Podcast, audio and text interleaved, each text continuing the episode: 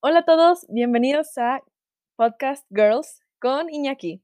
Y el día de hoy vamos a estar discutiendo tres libros: Matar a un señor, Persepolis y Un monstruo viene a verme. Ahorita vamos a discutir Matar a un ruiseñor con mis compañeras Lau, Mariana y yo. Ok, entonces el libro empieza narrado desde el punto de una niña llamada Jean Louise King, pero la mayoría de los personajes se dirigen a ella como Scout. Ella vive con su hermano Jem y su papá Atticus en un pueblo llamado Macon. Y todos los veranos un niño, que es un año mayor que Scout, que tiene 7 años, va a Macon con su tía Miss Rachel. Él se llama... Él se empieza a juntar mucho con Scout y Jen y se empiezan a llevar muy bien y todos los veranos se juntan. Eh, los niños escuchan una historia acerca de un fantasma y pues empiezan a tener mucha curiosidad, entonces empiezan a hacer retos y empiezan a sospechar que el fantasma podría ser una persona en realidad. Ok, toda esta serie de eventos nos lleva y nos prepara para el evento principal de la historia, que es que Aricus, el papá de los niños, tiene que defender a un hombre negro que fue acusado por violar a una mujer blanca. Ok, ahora voy a meter un poco mi opinión, pero siento que la introducción, todos estos primeros 11 capítulos, es una introducción demasiado larga y tediosa.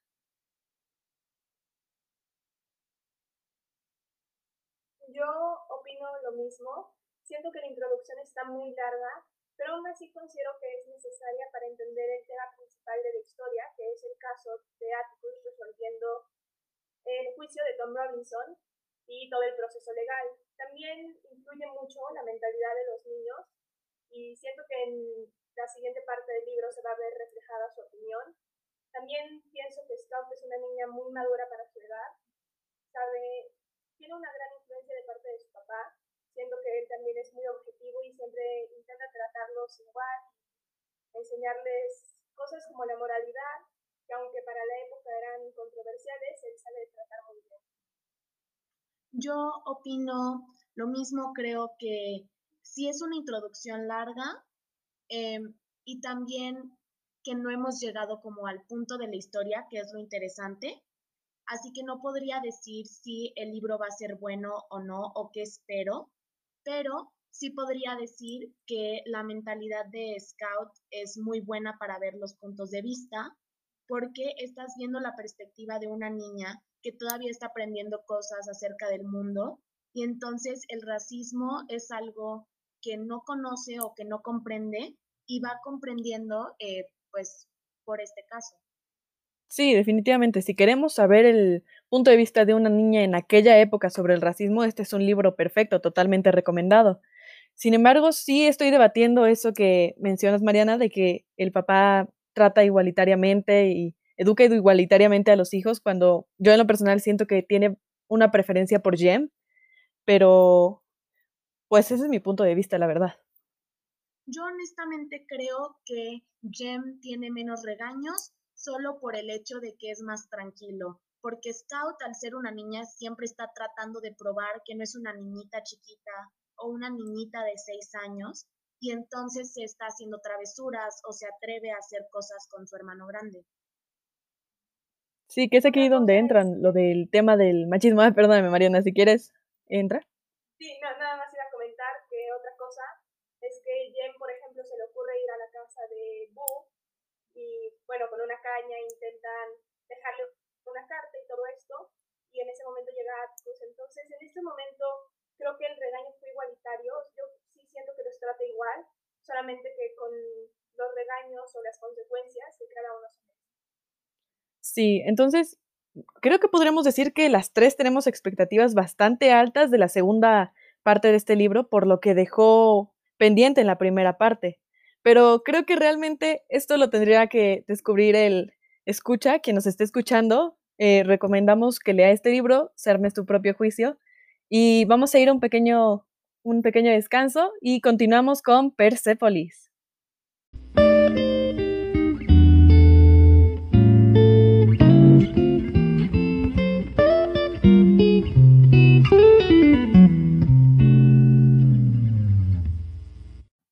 Ok, estamos de vuelta. Ahora vamos a continuar con el libro Persepolis de Marjane Strappi, si estoy bien? Ok.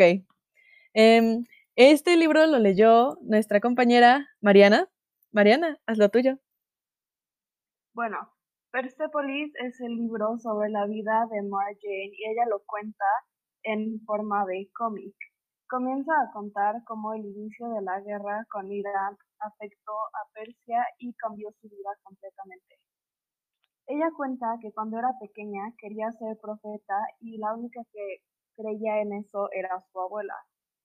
Cuando empezó a estallar la revolución, sus padres no la dejaban ir a las manifestaciones y poco a poco se fueron implementando más ideas del Islam. Eh, su familia no estaba de acuerdo con esto, por lo que lideraron varias protestas en contra del gobierno absolutista. Poco tiempo después estalló la guerra completamente y tuvieron que cambiar muchas cosas de su vida para evitar ser arrestados. Es ahí cuando Jane se entera de que su abuelo era príncipe antes de que comenzara el gobierno absolutista. Entonces, lo que sucede es que ella cuenta cómo fue cambiando su vida y cómo le afectaba a ella y a las personas a su alrededor, al igual que la manera en la que su país cambió y la gente luchaba por sus libertades y sus diferentes opiniones acerca del gobierno absolutista. La historia se escucha muy interesante. Me gustaría saber tu opinión personal hasta donde llevas del cómic. Por ejemplo, ¿qué fue lo que más te gusta y lo que menos? Pues la verdad me gusta mucho la manera en la que la autora narra los sucesos, porque la forma en la que pone sus oraciones y en las que está organizado el cómic lo hace muy fácil de entender y comprender, al igual que simpatizar con este conflicto. ¿Cuáles son como tus expectativas para el final de este libro? Me gustaría mucho saber cómo es que eh, acaba esta historia y eh, al igual que la el involvement, eh, la involucración que tiene la autora en esta historia y cómo es que a ella la cambia e impacta su vida cuando es mayor. Ok, y entonces como para cerrar un poco el tema de Persepolis, ¿tus expectativas en este libro son altas o bajas?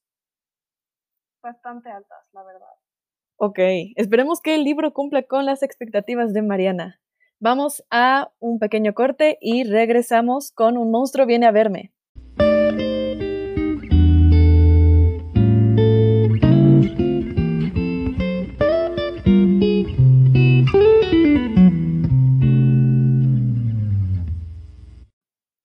Entonces, estamos de vuelta.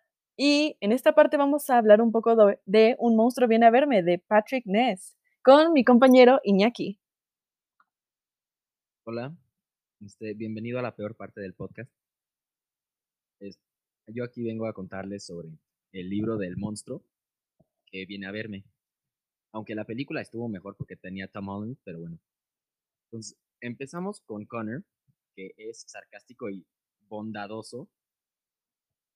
Y es, es un niño que se debe enfrentar con la ausencia de su padre, con su mamá con cáncer y con una abuela mala onda que ya es mucho rollo, la verdad, yo creo, pero aún falta, imagínate. Eh, empezamos el libro con que Connor tiene la misma pesadilla todas las noches. Como, está bien, pero no más. Luego, vamos con que siete minutos después de la medianoche, el, el la misma voz de sus pesadillas dice su nombre desde la ventana. Como, ¿por qué? No entiendo por qué tienen que meterle tanto miedo a esto, pero bueno. De la ventana se ve una iglesia y un cementerio. Y ahí aparece el monstruo de sus pesadillas. Así, de la nada. Como, hola compadre, ¿cómo estás? Como, ah, perfecto. Y ahí, obviamente, Connor está matando el miedo, del miedo. Pero bueno. Entonces, el monstruo le promete contar tres cuentos a cambio de que Connor le cuente su historia. ¿Qué tipo de monstruo pide O sea, ¿qué tipo de monstruo pide la historia de alguien? Normalmente es como tu primer hijo, no sé. Estos son los cuentos de hadas. Pero bueno. El monstruo, apareciendo de la nada con sus cuentos, la mamá al mismo tiempo pasando su quimioterapia, la ausencia de su padre, y además de todo ese rollo, le hacen bullying en la escuela. O sea, ya déjenlo en paz, por favor. De todos los cuentos que le narra el monstruo, el primero es apenas percibido por el niño, o sea, por Connor. Mientras el segundo lo convierte en culpable de la destrucción del salón de su abuela. Que yo creo que la verdad la abuela se lo merecía, pero bueno. La tercera, el tercer libro, o cuento que dice el monstruo, le incita a agradecer a Harry, que es el niño que siempre lo está molestando. ¿Por qué agradecerías a ese niño? No me tiene sentido. Pero bueno. Yo creo que la peor parte de este libro fue, bueno, la parte que no me gustó fue que, que el monstruo llega de la nada, sin, sin ninguna explicación. Mínimo que pongan como una mini explicación para que tenga un poco de sentido. Bueno, ya, ya, ya termino mi parte y se, y se los dejo. Ok, y bueno, aparte de esta grandiosa explicación que creo que nos da una risa a todos y hace un poco más liviano el podcast, eh, nos gustaría saber, ¿tienes expectativas altas o no tan altas por el final? No, la verdad no. Expectativas altas no, no, no sería la mejor palabra. Entonces se podría decir que no recomiendas el libro. Yo recomiendo el libro porque está padre la historia, pero bueno, no, no, no. No recomiendo el libro, recomiendo la película. Perfecto. Muchas gracias, Iñaki, y gracias a Mariana, Mariana y Lau. Esperamos que hayan disfrutado este podcast y no se olviden de seguir escuchándonos y checar otros episodios. Muchísimas gracias y hasta la próxima.